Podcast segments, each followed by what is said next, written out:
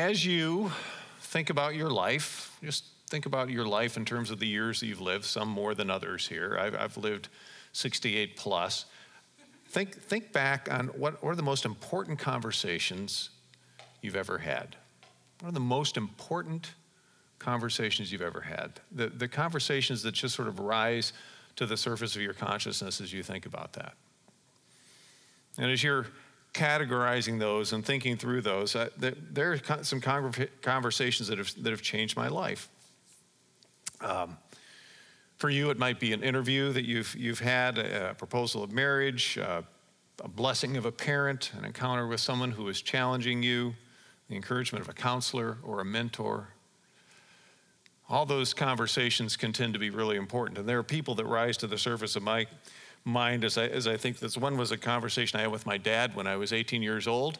Uh, my dad sat me down in the living room of our house and he told me that I wouldn't be able to attend the college that I wanted to go to, that I needed to, to uh, readjust my expectations and uh, go to a school that would be less expensive. Money was a factor. And, and uh, I, as I recall, I, I, took it in and uh, was somewhat disappointed, but uh, I, I, accepted that. Russ Akins was a man who worked in campus ministry when I was a student at the University of Toledo. And uh, he asked me, told you this uh, a couple times before, he asked me probably one of the most stimulating questions I've ever been asked What's the most important thing you can do with your life? How do you, how, how do you make your life matter? And that, that was a, that was a life changing conversation for me. Um, Mary Graham, a woman who, who worked in, in the ministry that, that uh, I served with, and she uh, was one of the area supervisors, and she came up to, to uh, see the ministry we had at Moorhead State University, small school in northern Minnesota, and she uh, sat down with me afterwards and, and, and encouraged me that, that uh, there are some things that I was doing that was heading in the right direction. I remember that conversation. Lauren Lillestrand was uh, director of our ministry, and he, uh, through some challenge that he received had us all take uh, the Myers Briggs personality inventory. I'd never heard of it before, but uh, I, I, remember taking that test, and, and Lauren got with me afterwards says, You have a very unique uh, personality. And I uh, really, I remember that. I was pretty impressed that I was unique. Um, Laura Maggio, professor at Springfield College, as I interviewed her with her for uh, my entrance into the marriage and family therapy program there, that was big. Dennis Rainey, who is uh, uh, now he's stepped down of the president of Family Life Ministries, Weekends to Remember. Uh, over breakfast, Dennis looked at me and he says, It's time you wrote a book. And I did. I remember that conversation. I wrote a book. Hasn't done very well, uh, by the way. Uh, if you could, if you want to encourage me, just go on Kindle and download it. You don't even have to read it, uh, but that would really help me. And, and if we could get to 500, that would be really cool. So. You know, I believe God uses those interactions, those conversations. I think He, he uses those to direct our lives. And I think He used each of those conversations to direct my life as if He were speaking to me through them. But here's another question I have for you How would you respond and what would you say if you could have a face to face conversation with Jesus? How would you respond and what would you say if you could have a face to face conversation with Jesus? The text we are going to look at today is a text that is uh, fairly well known if, you, if you've read scripture before. In fact, it's a, it's, it's a text uh, in the Gospel of John, but, but uh, the, the accounting of this interaction, this conversation, is, is found in all four of the Gospels. And we've talked through this series, the, the day death lost its sting. And, and uh, three weeks ago, we, we began with the last hours of Jesus' life and his, his high priestly prayer in the Garden of Gethsemane, where he prayed for unity and love of his disciples, and he prayed for us as well. And two weeks ago, we talked about the rest of Jesus and all the, all the things that transpired around that. And, and last week, uh, Zach took us through the, the trial of Jesus as, as he stood before Caiaphas and uh, was uh, uh, challenged in terms of his future, and, and we looked at the implications of that trial. So the text for tonight is, is a rather lengthy one. I'm going to read all of it to you. It's found in John 18, uh, and it begins in verse 28. And, and uh, we extended that, I'm going to extend that text in, into the 19th chapter because all of it goes together. And um, if you uh, would just listen to these words. You don't have to read along with me. I just want you to listen to the words. John is very compelling as he writes. And this is a, a conversation that Jesus has, starting with John chapter 18, beginning with verse 28. Then the Jewish leaders took Jesus from Caiaphas to the palace of the Roman governor. By now it was early morning, and to avoid ceremonial uncleanness, they did not want to enter the palace because they wanted to be able to eat the Passover. So Pilate came out to them and asked, What charges are you bringing against this man? If he were not a criminal, they replied, we would not have handed him over to you. Pilate said, Take him yourselves and judge him by your own law. But we have no right to execute anyone, they objected. This took place to fulfill what Jesus had said about the kind of death he was going to die. Pilate then went back inside the palace and summoned Jesus and asked him, Are you the king of the Jews? Is that your own idea, Jesus asked, or did others talk to you about me? If you've listened to Zach and talking about this, we've talked through the Gospels, he, he mentions often that Jesus responds with questions. And here he is once again asking a question. He's standing before the most powerful man in that region, but he asks him a question Is this your own idea, or you did others talk to you about me? Am I a Jew? Pilate replied. Your own people and chief priests handed you over to me. What is it you have done? Jesus said, My kingdom is not of this world. If it were, my servants would fight to prevent my arrest but by the Jewish leaders. But now my kingdom is from another place. You're a king then, said Pilate. Jesus answered, You say that I'm a king. In fact, the reason I was born and came into the world is to testify to the truth. Everyone on the side of truth listens to me. What is truth? retorted Pilate. And with this, he went out again to the Jews gathered there and said, I find no basis for a charge against him, but it's your custom for me to release to you one prisoner at the time of the Passover. Do you want me to release the king of the Jews? They shouted back, No, not him. Give us Barabbas. Now, Barabbas had taken part in an uprising. Chapter 19, verse 1. Then Pilate took Jesus and had him flogged. The soldiers twisted together a crown of thorns and put it on his head. They clothed him in a purple robe went up to him again and again, saying, Hail, King of the Jews! And they slapped him in the face. Once more, Pilate came out and said to the Jews gathered there, Look, I'm bringing him out to you to let you know that I find no basis for a charge against him. When Jesus came out wearing the crown of thorns and the purple robe, Pilate said to them, Here is the man. As soon as the chief priests and their officials saw him, they shouted, Crucify, crucify. But Pilate answered, You take him and crucify him. As for me, I find no basis for a charge against him. The Jewish leaders insisted we have a law, and according to that law, he must die because he claimed to be the Son of God. When Pilate heard this, he was even more afraid, and he went back inside the palace. Where do you come from? He asked Jesus. But Jesus gave him no answer. Do you refuse to speak to me? Pilate said. Don't you realize I have the power either to free you or to crucify you? Jesus answered, You would have no power over me if it were not given to you from above. Therefore, the one who handed me over to you is guilty of a greater sin. From then on, Pilate tried to set Jesus free, but the Jewish leaders kept shouting, If you let this man go, you're no friend of Caesar. Anyone who claims to be a king opposes Caesar. When Pilate heard this, he brought Jesus out and sat down on the judge's seat at a place known as the stone pavement, which in Aramaic is Gabbatha. It was the day of preparation of the Passover. It was about noon. Here is your king, Pilate said to the Jews. But they shouted, Take him away, take him away, crucify him. Shall I crucify your king? Pilate asked. We have no king but Caesar, the chief priests answered. And finally, Pilate handed him over to them to be crucified. This is God's word. Pontius Pilate. Pontius Pilate was not a Jewish person, he was a Gentile, he was a Roman. Uh, he ruled in Judea from historians say from 26 to 36 AD, 11 years, and was considered to be part of what was called the equestrian class of rulers. Uh, these were minor rulers in, in the Roman Empire uh, that, uh, that would rule the, some of the territories that were conquered uh, by the Roman, Roman in, in their empire. Roman rulers were primarily concerned with two things the collection of taxes to send money back to the powers in Rome and to make sure that, that uh, the the territories that they ruled over were peaceful. They wanted to make sure that they had complete control and, and, and were, were stabilizing the territories that, that they, they had conquered and uh, were controlling. Pilate had complete control of the Roman soldiers in this area. One of the oldest of, of the creeds, the Apostles' Creed, in fact, it's probably the oldest extant confession of the Christian faith, uh, faith uh, reads like this I believe in God the Father Almighty, maker of heaven and earth, and in Jesus Christ, his only begotten Son, our Lord, who was conceived by the Holy Ghost, born of the Virgin Mary, and then this curious line suffered under Pontius Pilate was crucified, dead, and buried. He descended into the hell. The third day he rose again from the dead. He ascended into heaven and sits at the right hand of God the Father Almighty. From thence he shall judge the quick and the dead. I believe in the Holy Ghost.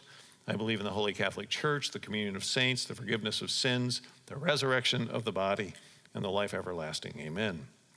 Only two people are mentioned in that confession of faith the mother of Jesus, Mary, and Pontius Pilate. Isn't that curious? Suffered under Pontius Pilate. I've tended a good portion of my life to feel that Pilate sort of got a raw deal on this one, don't you? It's, it's like, huh, that's interesting. After all, he tried to get Jesus off.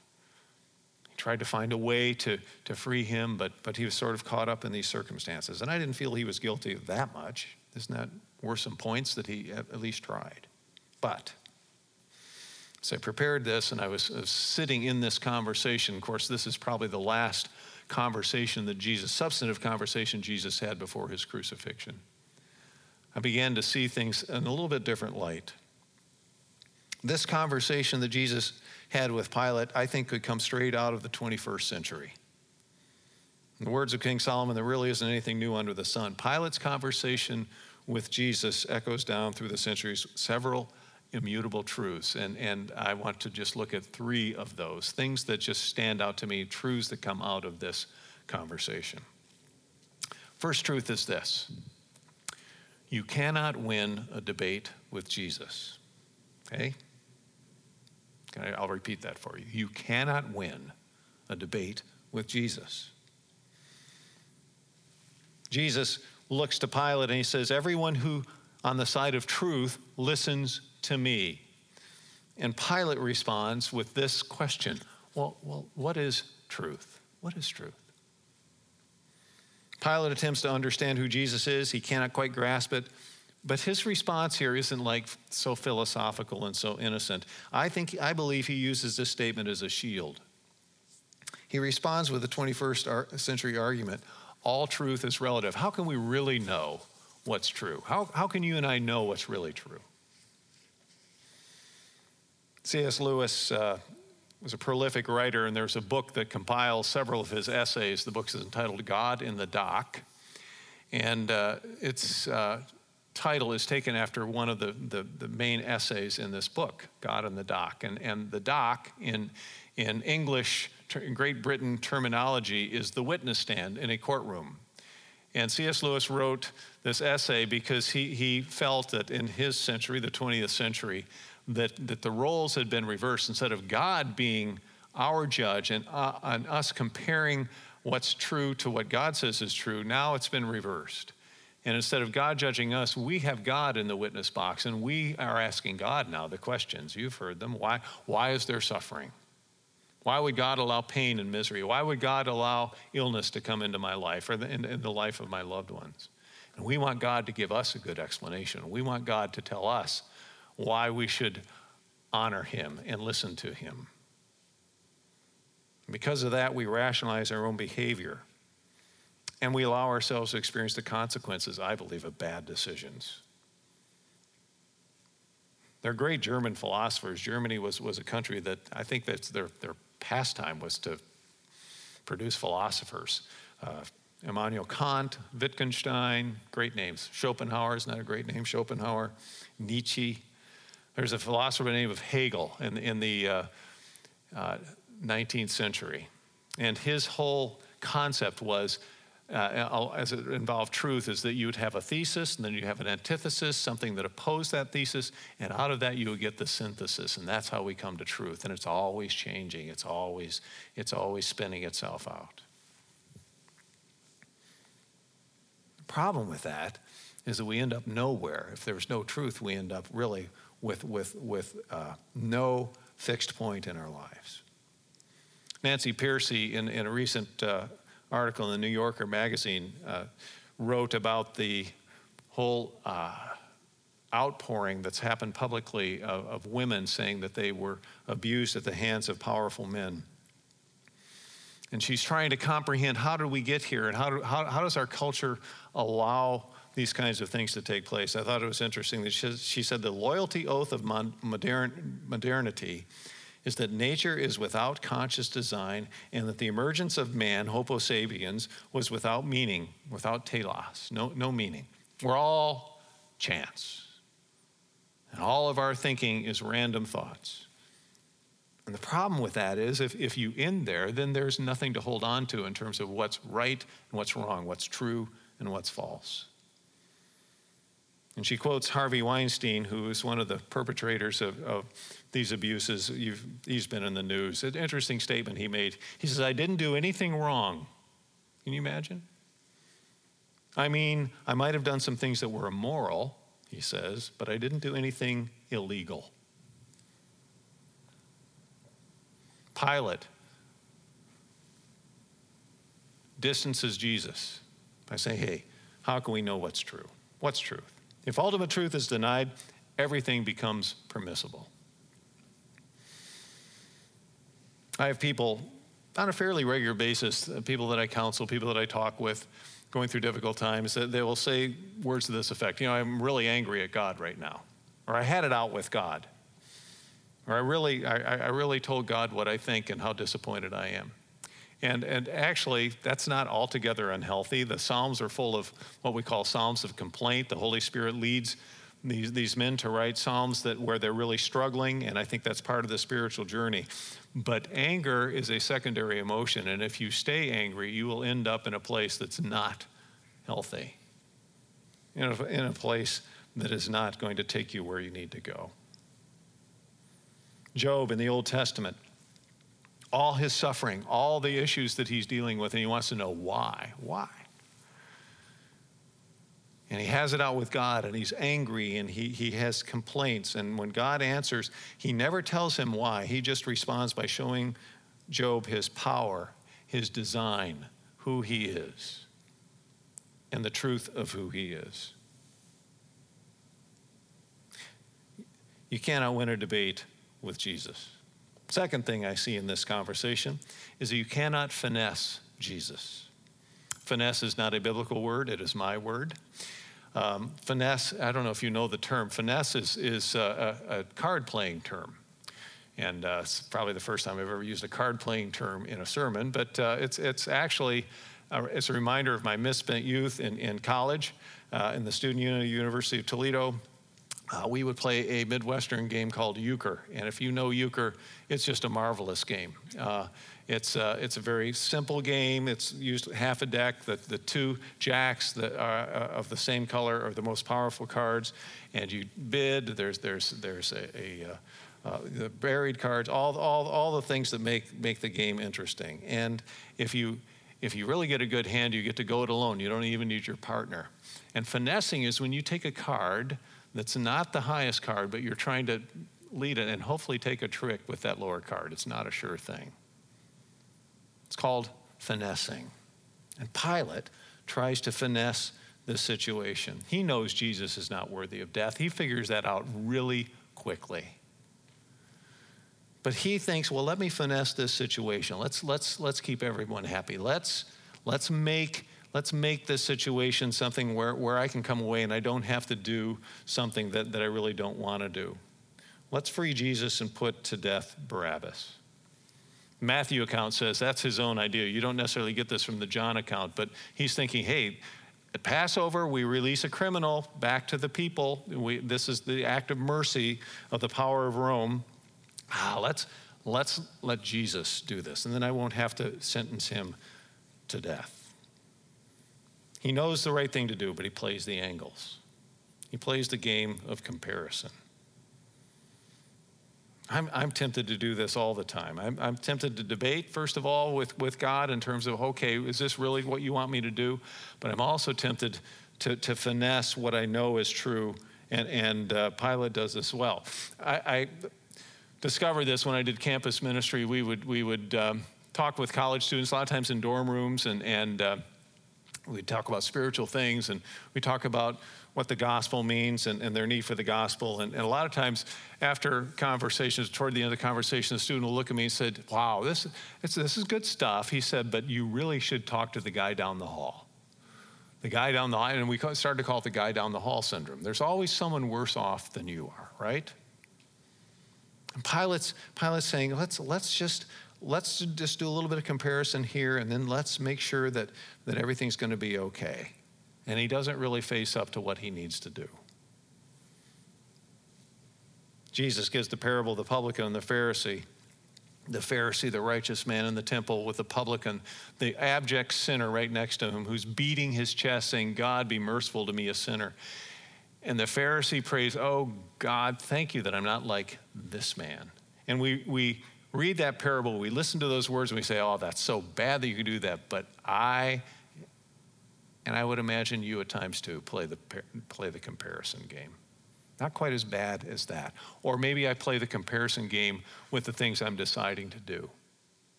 If I'm on a questionable site in the internet, well, at least I'm not taking this too far.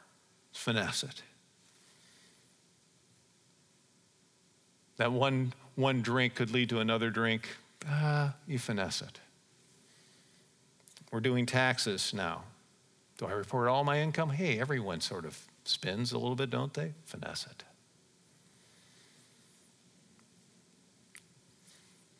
Sex before marriage, our culture is so used to that now. I mean, after all, sex before marriage, that's sort of an old kind of principle, isn't it? It's finessed. Little lies. We call them white lies. What an interesting term, isn't it? White lies. I had, I had a husband tell me recently, I would have told my wife, but it would have made her angry. And I, I don't like to see my wife angry. So, well, that, that makes a lot of sense. It's finessed. Relationships too close, that's not that bad. Haven't taken it too far. It's finessed.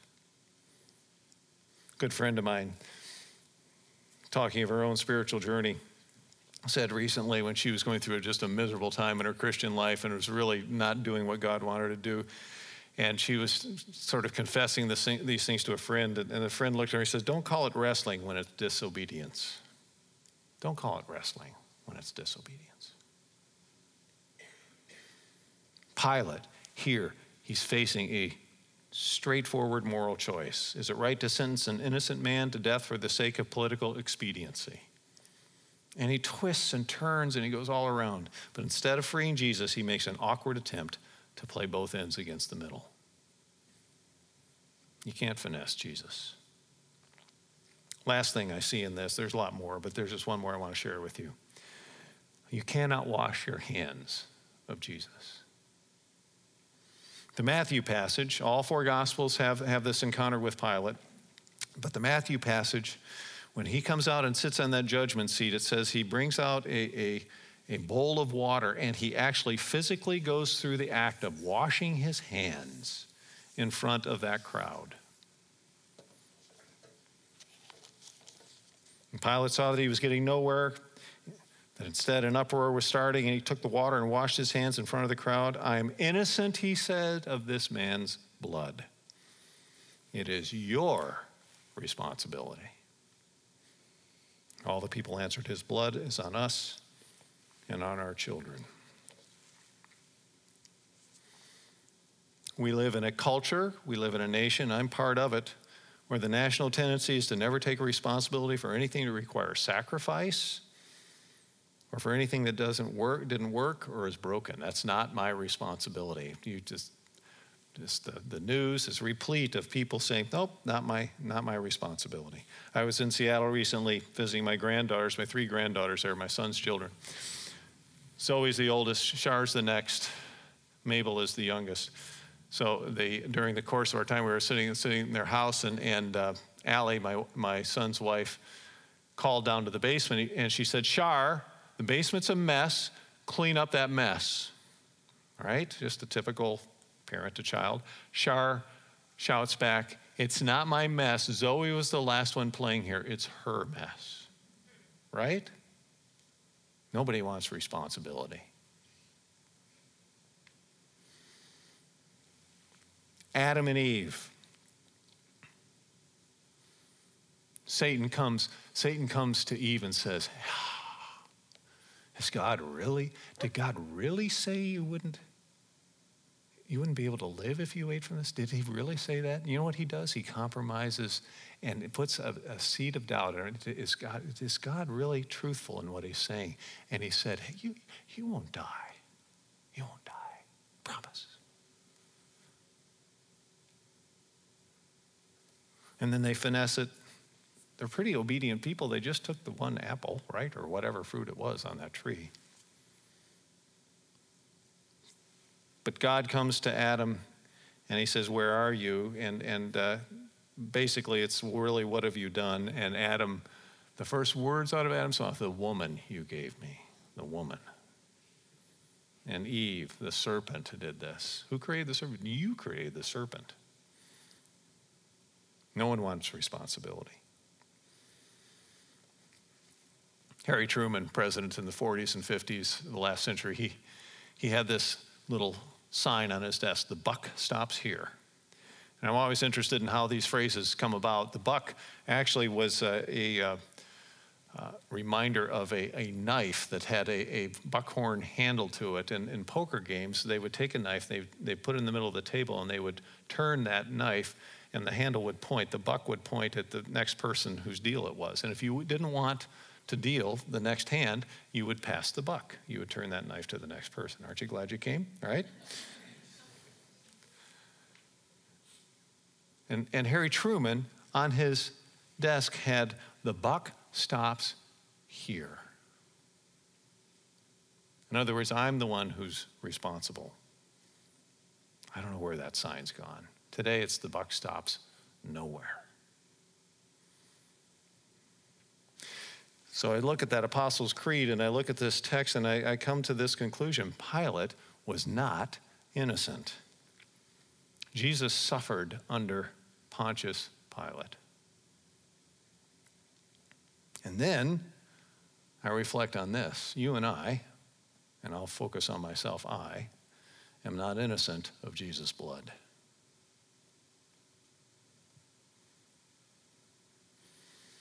Hebrews 6 6 the writer says, To their loss, they are crucifying the Son of God all over again, subjecting him to public disgrace. Believers who have lost their way, who have turned their back. The writer says, You're, You are responsible for this. I love the music at Summit. I love worshiping here. And there's a song that I have my favorite songs. One of my favorite songs is is a hymn we sing, How Deep the Father's love for us. And I, I thought it was an older hymn when I first heard it, but it was written by Stuart Townsend in the early 2000s, so it's a re- relatively recent uh, writing of the hymn. It's beautifully done. The second verse, though, uh, sort of reflects uh, the, the antidote to this whole idea that you cannot wash your uh, hands of, G- of Jesus.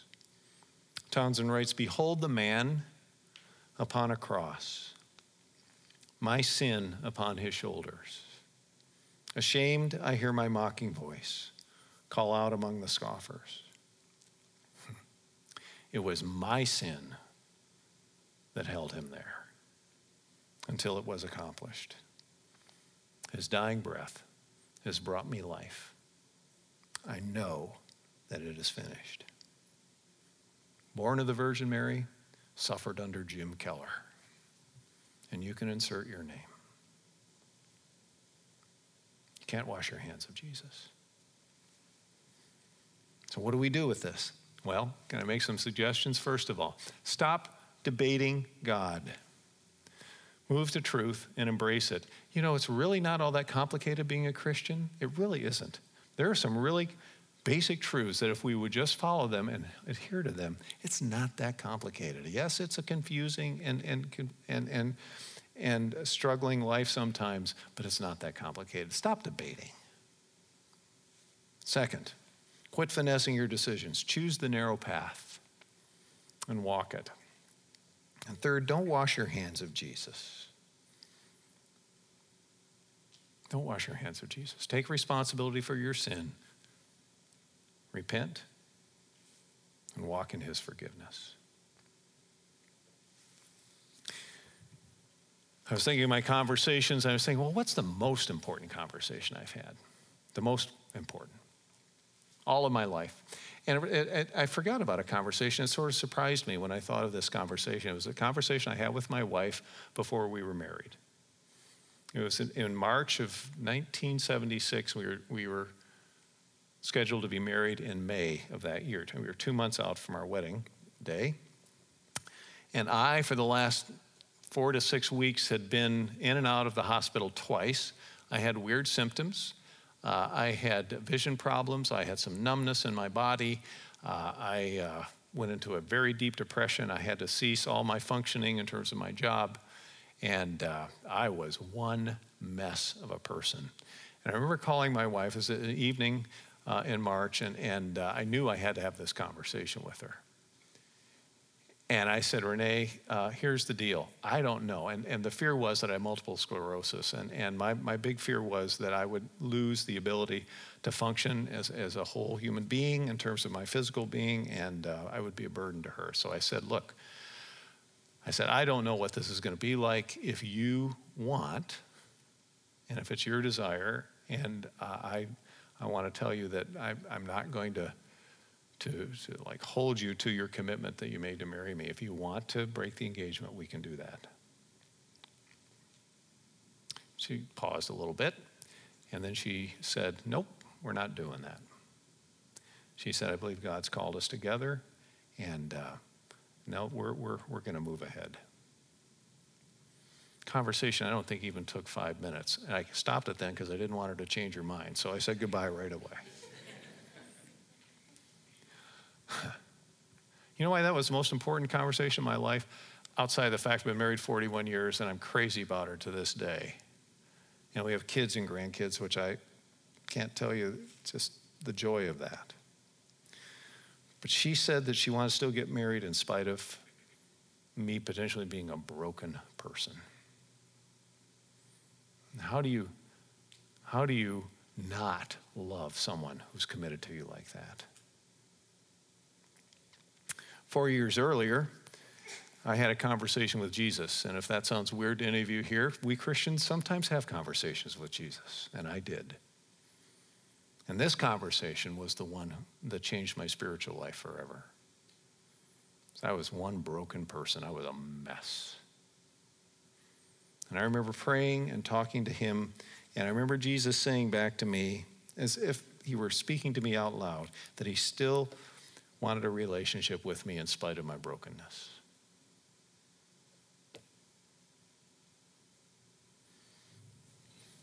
Stop debating God.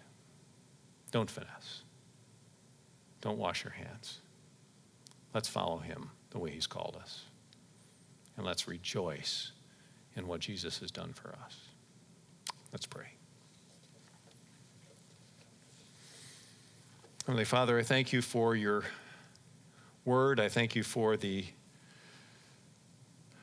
life of your son. I thank you for the words that he spoke to those with whom he interacted. I thank you for even this conversation with a man who was afraid and confused and conflicted and who ended up not doing the right thing. God, I pray for myself. I pray for each man and woman here. I pray that you would allow us to hear your voice. I pray that you would allow us to hear truth, respond to it, and not neglect it any longer. Lord, thank you most of all for the forgiveness of your Son, for what he has done for us. And we give you praise for that sacrifice. It's in his glorious name that we pray. Amen.